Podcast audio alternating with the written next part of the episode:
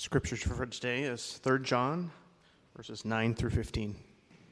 I've written something to the church, but Diotrephes, who likes to put himself first, does not acknowledge our authority. So if I come, I will bring up what he is doing, talking wicked nonsense against us, and not content with that, uh, not content with that, he refuses to welcome the brothers and also stops those who wants to and puts them out of the church. Beloved, do not imitate, imitate evil, but imitate good. Whoever does good is from God. Whoever does evil has not seen God. Demetrius has received a good testimony from everyone and from the truth itself. We also add our testimony, and you know that our testimony is true. I had much to write to you, but I would rather not write with pen and ink.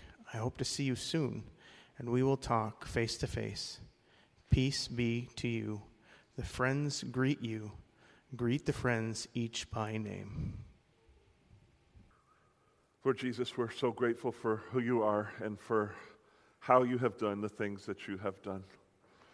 We're so grateful that although you are God, that you did not count equality with God something to be grasped. You did not cherish your position in itself, but you were willing to let that go and humble yourself and take the form of a human being. And having become a human being, you were willing to take the form of a servant and not a power broker. You were willing to follow and not necessarily be on top of everyone in every situation. And you were willing to obey your Father's will all the way to death on a cross. No matter what He had for you day in and day out, all you wanted was to follow your Father's will. And you did that all the way to death on a cross. And because you were pleasing to the Father, He brought you back from the dead three days later. He caused you to be exalted into His presence. He enthroned you as the high priest and eternal King over heaven and earth, both now and forevermore. And we're grateful, Jesus, for how you have done what you have done. We're grateful for the example of leadership that you have provided for us. Today, as we meditate on a couple of other men and a call to a certain kind of leadership, Lord, I pray that we would have hearts to hear you and a desire to walk in your way. I pray that we would want to imitate good and not to imitate evil. So, for what you have already done and for what you will do through your word now, we give you our thanks and praise in the mighty, in the merciful, in the matchless name of Jesus Christ, we pray. Amen. At the direction of Jesus himself, and under the inspiration of the Holy Spirit, John wrote the brief letter that we now call 3rd John. He wrote it to a friend of his named Gaius, who was a, a child of his in the faith, probably a young man that he had led to Christ or that he had mentored in Christ, or both things. And he wrote it with a great heart of warmth for him. And so, with the full authority of God, John began his letter in the first four verses by warmly greeting Gaius, by telling him that he loved him. And then he expressed his prayer for Gaius. He wanted him to know that his heart was that the blessings of God would extend to every portion of Gaius' life. This was his heart for his, his beloved friend, his dear child in the faith. And then he told Gaius about the joy that he felt in hearing that Gaius was actually walking in the truth Gaius was a man who truly lived by faith in Jesus. He was a man who truly loved the church, the people of God, and was faithful in his city and to the people of God there. Gaius was a man who was engaged in the mission of the church, and when John heard of this, it thrilled his heart, and he wanted Gaius to know about it. And so in verses 5 to 8, John uh, commended Gaius for not only walking in the truth, but also for welcoming some brothers who had been sent out from some other church into the world to preach the gospel, to edify the church, and to exalt the name of Jesus in the world. These brothers were risking all. They were risking their comfort. They were risking their physical safety. They might have been even risking their lives to preach the name of Jesus in the world. They were strangers to Gaius, but he welcomed them as his brothers in Christ because upon testing, he found out that that's exactly who they were. And John commended him for this. John essentially said to him, Well done, good and faithful servant. Well done, man of God. Well done, my child in the faith. In a sense, John is saying, in the best sense of this word, Gaius, I'm proud of you. And then John went on to encourage Gaius to complete his good and godly work by investing some of his material resources in the ongoing mission of these brothers. These brothers had moved on from Gaius' church. They were now present with John. They were planning to go from there to somewhere else in the world, wherever God led them, to preach Christ. And by the way, because people in that generation went into the world and preached Christ, we believe in Christ today.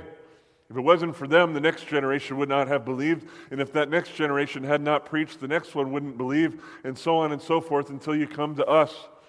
We ought to praise God. We ought to help those who are going into the world to preach the name of Jesus and exalt him in the world. And John exhorted Gaius to do this with clear confidence that Gaius would want to do that very thing. John was filled with joy because the gospel was being preached, the name of Jesus was being exalted in the world. The kingdom of God was advancing in the world, and his child in the faith was walking in the truth. John's heart was filled with joy. but as it was with Second John, so it is with Third John. There was a problem facing the church, and it was a serious problem. The problem in this case was not so much with Gaius's particular church, but it was with a church nearby to Gaius, and it had the threat of spreading. The, the problem could spread and threaten Gaius himself. It could threaten Gaius's church. In fact, I would argue that it could threaten the advancement of the gospel in that whole area. It was a serious problem that had to be defined and confronted. And sad to say, the problem can be summarized in a single word, and it is the name of a man Diotrephes. That name is strange to us. We don't name our children Diotrephes, but it was fairly common in that day. The more important thing for us to understand is that Diotrephes was a real man living in a real town who had seized control of a real church. He loved power he was wreaking havoc on the people of God, and he was a threat to the rest of the people of God in that area. And so, part of why John wrote to Gaius was to warn him about what was happening. And so, with this in mind, I want to begin our 31st and final sermon in the letters of John by meditating with you on verses 9 to 11 so that we can understand the nature and the seriousness of the problem facing that church and so that we can see then in verses 11 and 12 what John's solution was for them.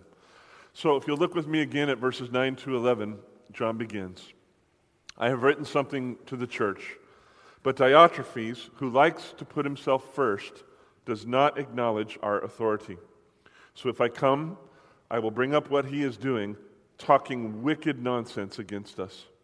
And not content with that, he refuses to welcome the brothers and also stops those who want to and puts them out of the church. Beloved, do not imitate evil, but imitate good. Whoever does good is from God. Whoever does evil has not seen God. You'll notice in verse 9 that John refers to a letter that he wrote to a church, probably exactly to Diotrephes' church. He probably did not send this letter to the churches in a broad sense, but to this church in particular. A handful of scholars think that he's referring to 1st or 2nd John here, but most don't think that he is, and I, I agree with the most. I think John is referring to another letter that he sent to this particular church and that was not preserved for us through history. There's nothing known to us, by the way, about what this church was about and where exactly it was. But as we just look at the details of the letter of 3rd John, it seems pretty obvious that it was near to Gaius.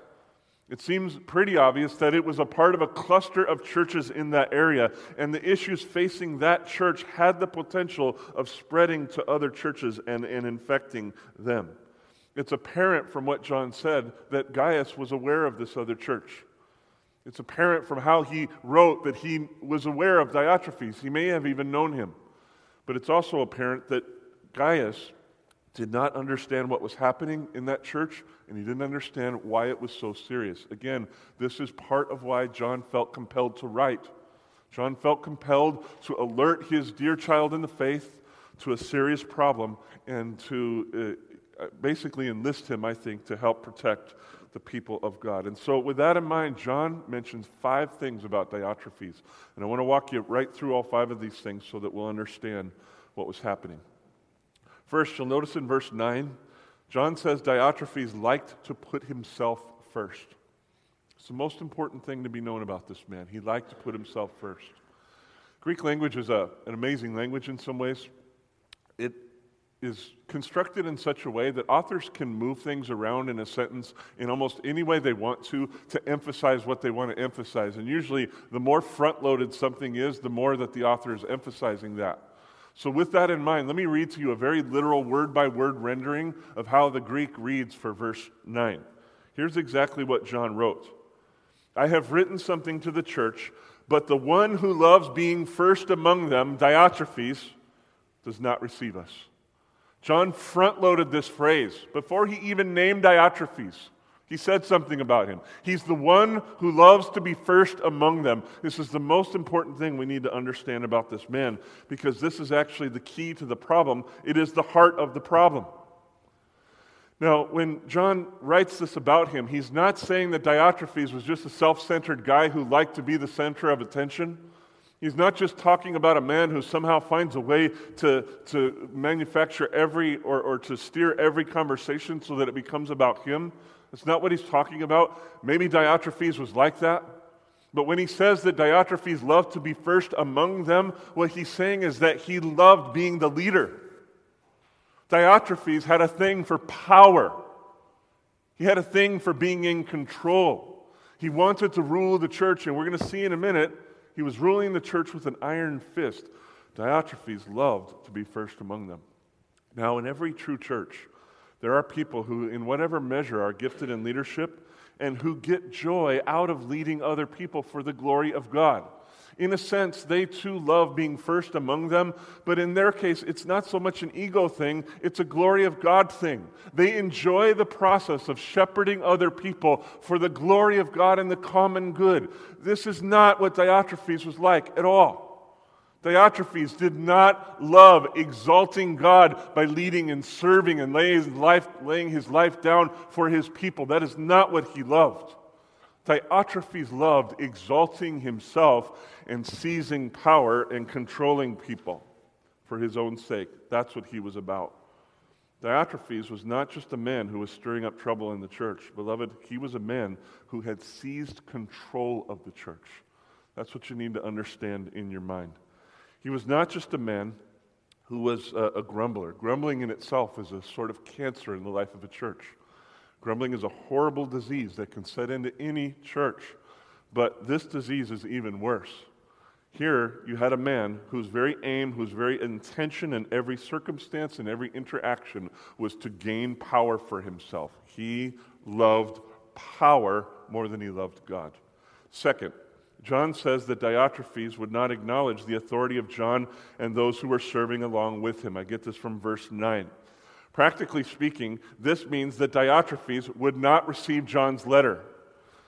John sent a letter to the church. It's possible that Diotrephes never even looked at the contents of the letter, but if he even bothered to look at the contents of the letter, he clearly would not allow it to be read to the church. He clearly would not work with others to apply it to the life of the church. And most likely, what happened was that he sent the messenger back to John with the letter in hand. In those days, there was no postal service, and so you had to write a letter, give it to some brother or sister in Christ, and have them travel to the other place to deliver the letter. Most likely, Diotrephes said, No, thank you. John can keep his letter, and sent the messenger back. If that happened, John then received a full report of what was happening in that church. John then realized there's a serious problem in that church, and John came to the conclusion that Diotrephes wanted nothing to do with the authority of the last remaining apostle or the authority of others who had been called in that day to rise up and lead the church. We had a serious problem in the church where Diotrephes was. Third, John says that Diotrephes was talking wicked nonsense against John and his fellow leaders. I see this in verse 10. In addition to rejecting John's authority and instructions, Diotrephes slandered him. In addition to rejecting the authority of the other leaders in the church, Diotrephes slandered them. He added to his arrogance insolence. He added to his uh, uh lack of willingness to submit an, an, an absolute willingness to publicly demean people whom God Himself had called.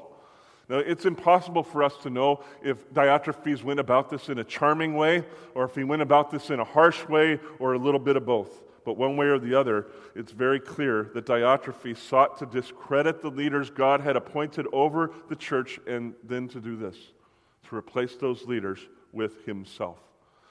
Essentially, Diotrephes was seeking to remove John as an apostle and seeking to appoint himself as an apostle in John's place. I hope you understand that. We're talking about a man who's trying to remove other people from authority so that he could point, appoint himself to ultimate authority. And I trust that you can see that this is ultimately a sin against God. Not even Jesus himself appointed himself to the position that he holds in the kingdom of God. Do you know this? Hebrews 5 5 and 6 says this about Jesus. So also, Christ did not exalt himself to be made a high priest. He is God. He could do whatever pleases him. So also, Christ did not exalt himself to be made a high priest, but was appointed by him who said to him, God the Father, you are my son, today I have begotten you. As he also says in another place, you are a priest forever after the order of Melchizedek. Jesus was appointed by God the Father, John was appointed by Jesus, Diotrephes was appointed by himself. And by appointing himself, Diotrephes sinned against himself, he sinned against the church, he sinned against John, he sinned against the other leaders of the church in that day. And above all, he sinned against God, who had established a, certain authority structure in his church. It is no small thing when a person rises up in the life of a church and attempts to dismiss and usurp the authority that God Himself has established in that place. But this is exactly what Diotrephes was doing. Fourth, John says that Diotrephes refused to welcome the brothers. Now, the word here for welcome in verse 10 is the same exact word as acknowledge in verse 9. So, um, trying to help you see behind the English into the Greek here. So look at verse 9. He will not acknowledge us. That Greek word literally means he will not receive us. When you come to verse 10 and it says that he will not welcome the brothers, it's the same exact word. He will not receive the brothers. He will not receive the apostle and his fellow leaders. He will not receive the brothers. The brothers that John is talking about here are these missionaries who have been sent into the world to preach the gospel, edify the church, and exalt the name of Jesus Christ. They were going from town to town, risking everything for the glory of Christ, Christ and the upbuilding of the church. But Diotrephes said, No, thank you. I want nothing to do with John. I want nothing to do with the mission of God in the world. These people posed a threat to him, and they could not be allowed to have any place in the life of his church, not from his point of view. And whoever sent them, whoever authorized them to go into the world and preach the gospel, their authority also could not be acknowledged in the life of the church, and so Diotrephes refused to welcome them. Beloved, Diotrephes was a man who rejected the authority of God and he rejected the mission of God. And I hope that you can see how powerfully serious this is. I hope you can see what a deadly cancer this kind of leadership is in the life of the church. In addition, in addition to rejecting the, the leadership of God in the life of the church, he was also rejecting the wisdom of God about the mission of the church. Oh, how profoundly powerful and damaging it is when a man who is no man of God rises up in leadership in any church. Fifth, as bad as these things were, John says that Diotrephes was not content with these things. His power had not reached its end. He still had an appetite for more. All of this was not enough for him, so he did something more that I find really stunning. When he discovered anybody in the life of his church who wanted to help these brothers out, when he discovered anybody who wanted to receive them, maybe give them a place to sleep, maybe give them some food to eat, maybe give them some money so that they could travel to the next town and continue their ministry, Diotrephes did everything he could to hinder these people from helping. And if he found out that they actually helped, do you see what John says he did? He excommunicated them from the church. Can you imagine that? I mean, really. Can you imagine if some missionaries came to visit us at Glory of Christ this morning? Strangers to us today, but not strangers to God. and I would not even allow us to test them and see if they're in the Lord. And I would not allow us to welcome them or bless them in any way at all. And if I found out that you were trying to help them, that I would chase you down and try to stop you. And if I couldn't stop you, I'd kick you out of the church. Can you imagine having a leader in your church that's like that? That's what Diotrephes was about. That's what he was doing. He loved power. He had seized control of the church and he was ruling the people of God with an iron fist. Beloved, this church had a very serious problem that had the potential of spreading to other churches in the area.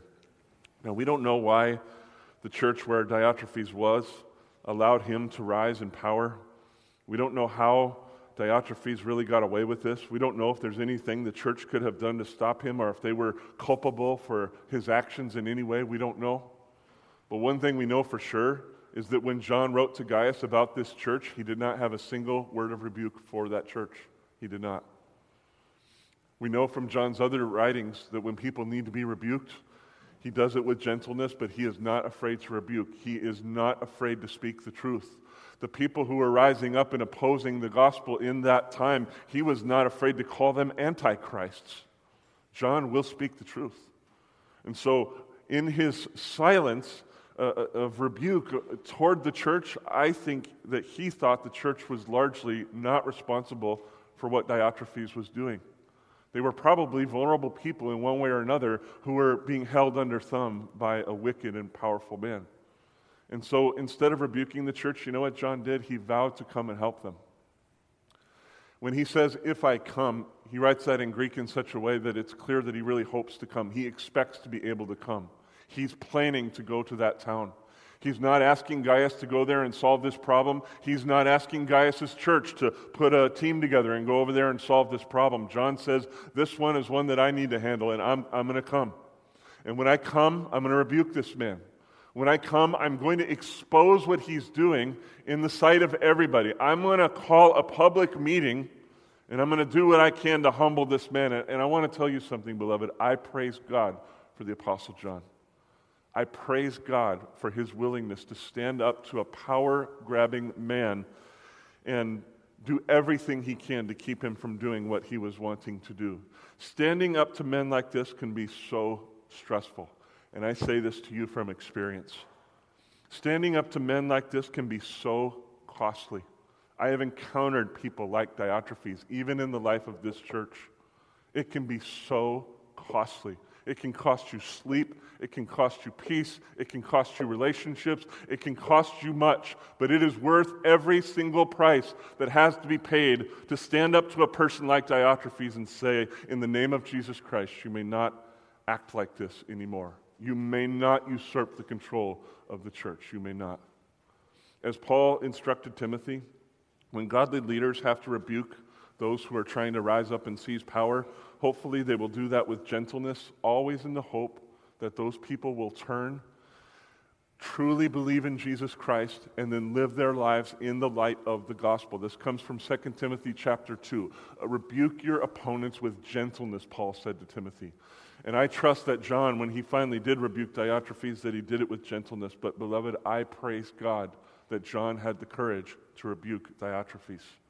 We don't really know the rest of the story, but for the sake of conversation, I'm going to assume that John actually went there and did this. And when he did this, you know what he showed? He showed that he feared God more than he feared any man. And because John, God's appointed leader, feared God more than he feared men, the church was the better for it. The church was the healthier for it. The gospel was the better for it. The kingdom of God continued to advance in the world. Now, as for Gaius, as I said a moment ago, John's exhortation to him was not go over and talk to Diotrephes and try to solve this problem. For, for whatever reason, John knew this was a situation that he had to handle. And so look in verse 11 to see what he had to say to Diotrephes in the midst of all this. Beloved, do not imitate evil, but imitate good. Whoever does good is from God, whoever does evil has not seen God. John is clearly saying, Gaius, don't be like Diotrephes. Like him, you're a leader, but unlike him, do not abuse your authority. So I want to be as clear as I can about what I'm trying to communicate to you here. We should not hear John saying in verse 11 simply that we are to imitate those who are pursuing the things of God and doing what is good in his sight. We ought to imitate people who are pursuing the things of God and are doing what's good in his sight. We ought to do that. But John is saying something more specific here. John is talking about leadership. God is John is saying to Gaius, Gaius as a leader over your congregation, do not imitate Diotrephes. Don't do it. Whoever is evil has never seen God, Gaius. And that describes Diotrephes, and so I don't want you to be like him. As a leader, my brother, imitate what is good and do not imitate what is evil. As a leader, use your authority for the glory of God and the good of all the sheep. Lay your life down for the people of God, no matter what it costs you. Lay your life down for the people of God and trust that God will reward you for all of your hard work. The lesson of 3 John 1 9 through 11, beloved, is a leadership lesson. And I pray that we'll learn that lesson well.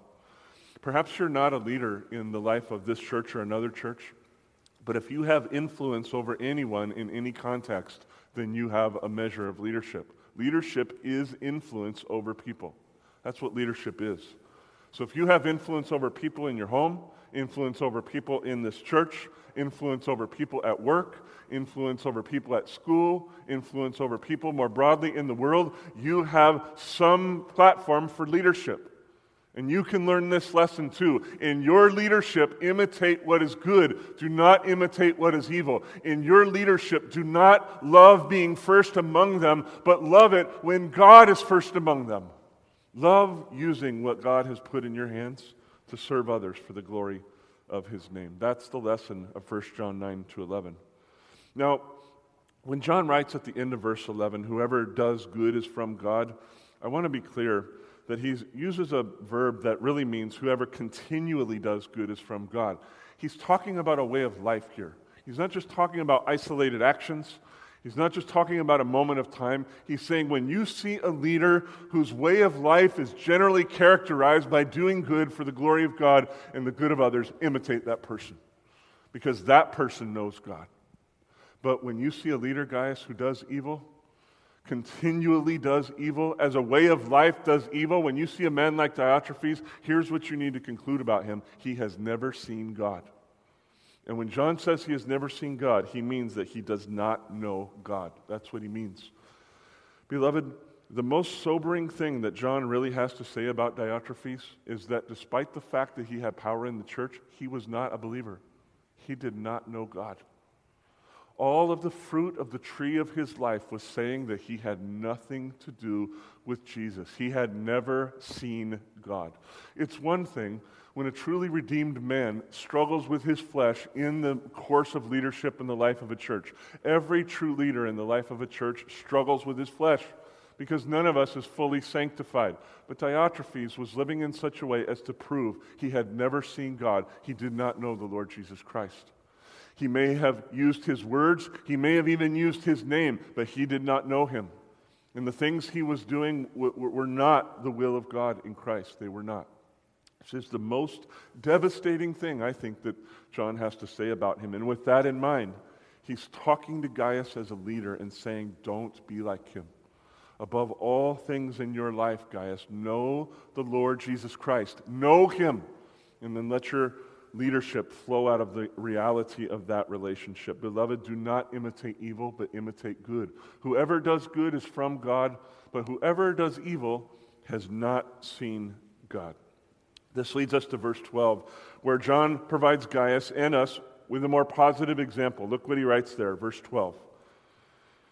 Demetrius has received a good testimony from everyone and from the truth itself. We also add our testimony, and you know that our testimony is true. We know even less about Demetrius than we do about Diotrephes, but a number of leading Bible scholars think that he was probably the guy who delivered John's letter to this church, to Gaius' church.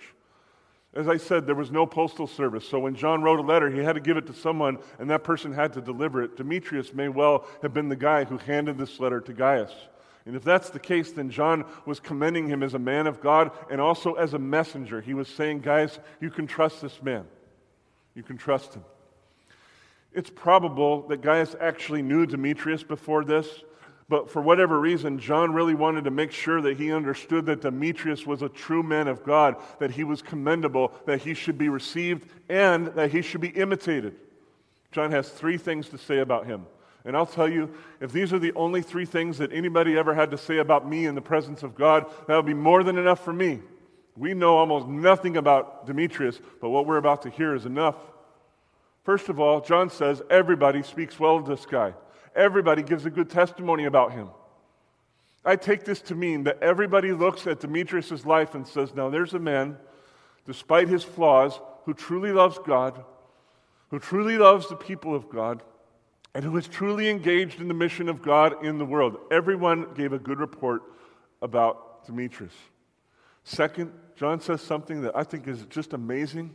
He says, even the truth itself gives a good testimony about Demetrius. Now, what does that mean? I think that means that when Demetrius is exposed before the people of God and all of his works are broadly seen, that everybody will see that despite his flaws, despite his struggles with sin, despite the process of sanctification that he had to go through and endure at times, he truly loved God.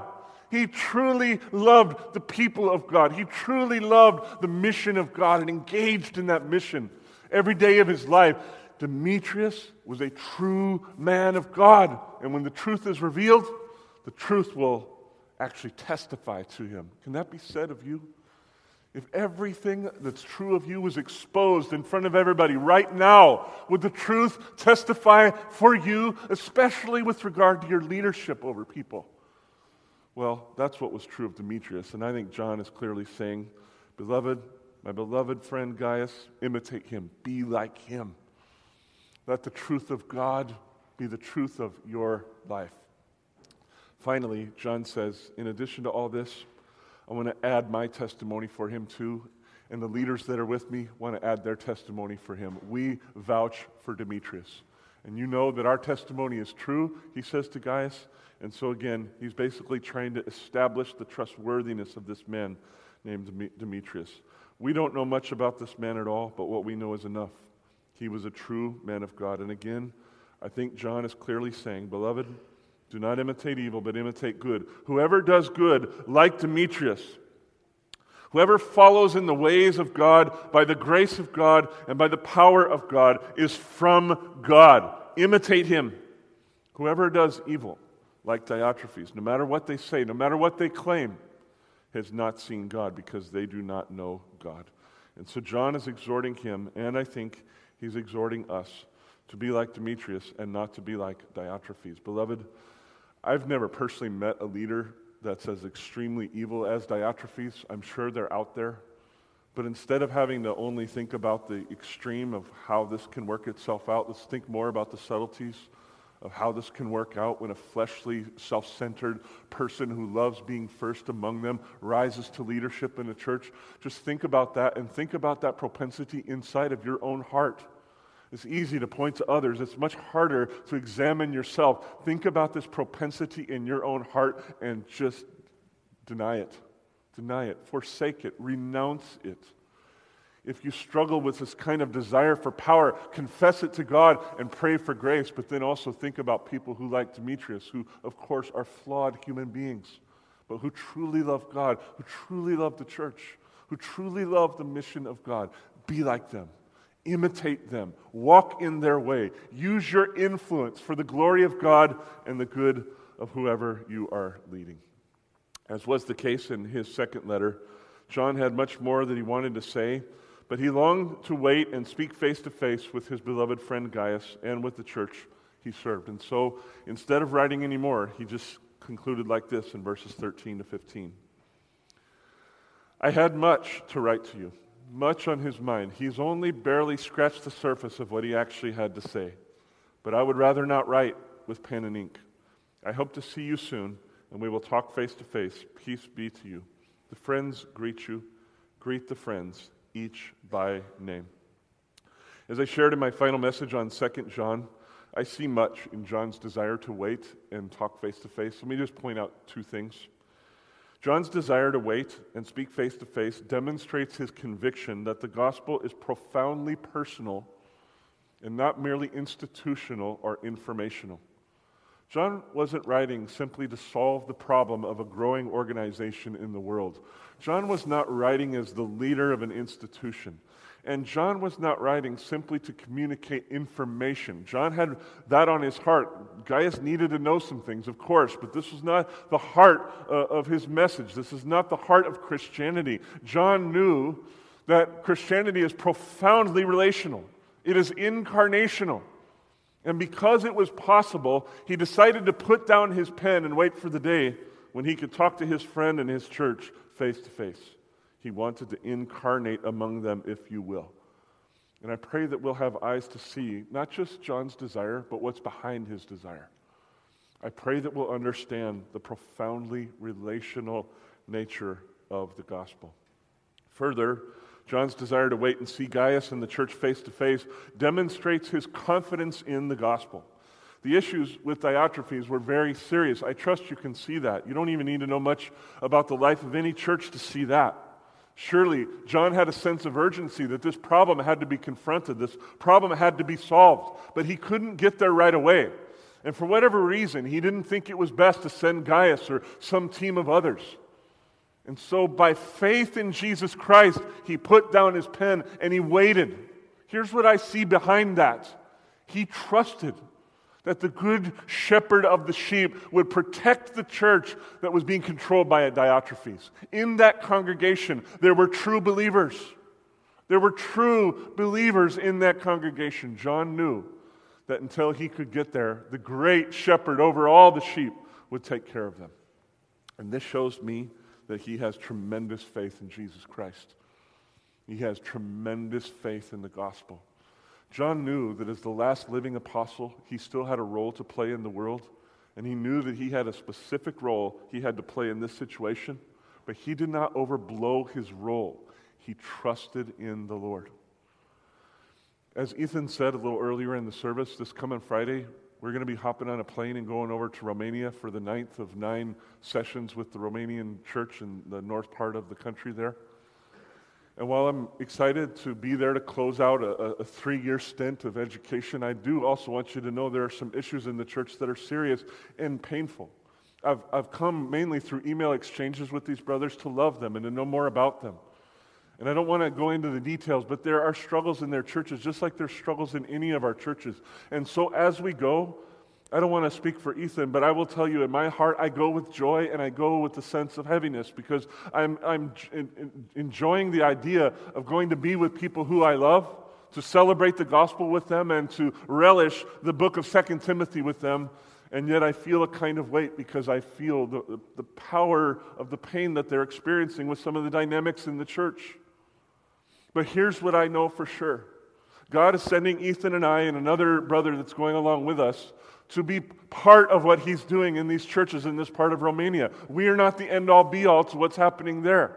We have a part to play, but we are not the shepherd over the church. Jesus has been leading his church for centuries in that country.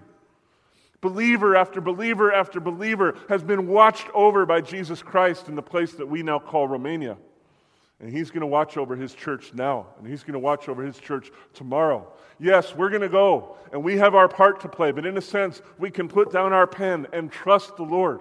That when we get there, he will make our assignments clear, and he will accomplish his will. But in the meantime, we can put the fullness of our faith in him, that he will watch over the church we can put the fullness of our faith in Him, that all of the money and time that TLI has invested in this part of the world over the last three years was not for nothing, but that it was for something, and God will use it because He is the good, in fact, the great shepherd over His people. Beloved, I see so much in John's willingness to wait and meet with these people face to face, and I encourage you to ponder that more yourself. In this sure hope, John drew his third letter to a close by extending the peace of God in Christ to his dear friend, by communicating the greetings of his church to Gaius. The friends here greet you. The, the cherished friends of ours and of yours in the Lord Jesus Christ send their greetings to you. And then he commanded Gaius to do something in a very particular way. He commanded Gaius to greet every single person in his church by name. And I think that John actually wanted it to be done that way. I think that John wanted to help the church understand the extent and profundity of the love of God in Christ. And so he said, Gaius, greet every single person in your church by name, from us to them. So I don't know how Gaius carried out this directive. I would love to hear. But I thought a lot about this this week. If I was in his shoes, I would wait until we were in a gathering like this. And I don't care how many people are there, I don't care how much time it would take. I think that I would call out every single person by name and express the greetings of John and the other leaders to them. I think that I would say Kim and Mike and Vicky and Asa and Jesse and every single one of you. John and those who are with him greet you by name in the name of Jesus Christ because I think John wanted to communicate to the church the personal and profoundly relational nature of the gospel. I really think he wanted them not only to understand this, but to feel it in power. He wanted them to feel named by the Lord. He wanted them to feel named by the apostle. He wanted them to understand that they were seen, that they were known, that they were indeed a part of the body of Christ. I can't prove all that with certainty, but I just think John meant every single word he said. And I think that when he said, greet them by name, he meant it. And so I encourage you to ponder that and ponder the implications that it has for us because I think part of what we need to learn I said it so many times in John's letters, but the gospel is profoundly relational, and we need to press beyond superficial relationships with each other and learn truly what it means to believe in Jesus Christ and to love one another. I pray that the Lord will help us as we press into these things. With this, the third letter of John comes to an end, and with this, our series on the letters of John also comes to an end. So let's take a few minutes to pray and give thanks to God for what He has done among us. Let's pray and ask Him for help in applying these things. So I want to open us in prayer, and I'm just going to give you some space to pray. If you'd like to pray in your hearts, that's fine. If you'd like to pray out loud, please pray nice and loud so that we can hear you. And then in a moment, I'll close us. Let's go to prayer. Our God and Father, we thank you so much for calling John to yourself. He was just a fisherman by the shores of Galilee, and you called him to yourself, and you empowered him to do things that he could never have imagined, and we're so grateful for that. We're so grateful that you caused him to write 1 John and then 2 John and then 3 John. We're so grateful that you preserved his words for us so that we could spend the better part of a year meditating on what he had to say there. And I pray now, Father, that you would help us as we reflect on this last year. I pray that you would help us to remember what we have learned. And I pray that you would give us the power to apply what we have learned. Oh, Father, work in our midst through the words that you inspired the Apostle John to write. Again, our Father, we give you our thanks and praise, and we pray for your strength to apply these things in the mighty, the merciful, the matchless name of Jesus Christ, the good shepherd of the church, we pray. Amen.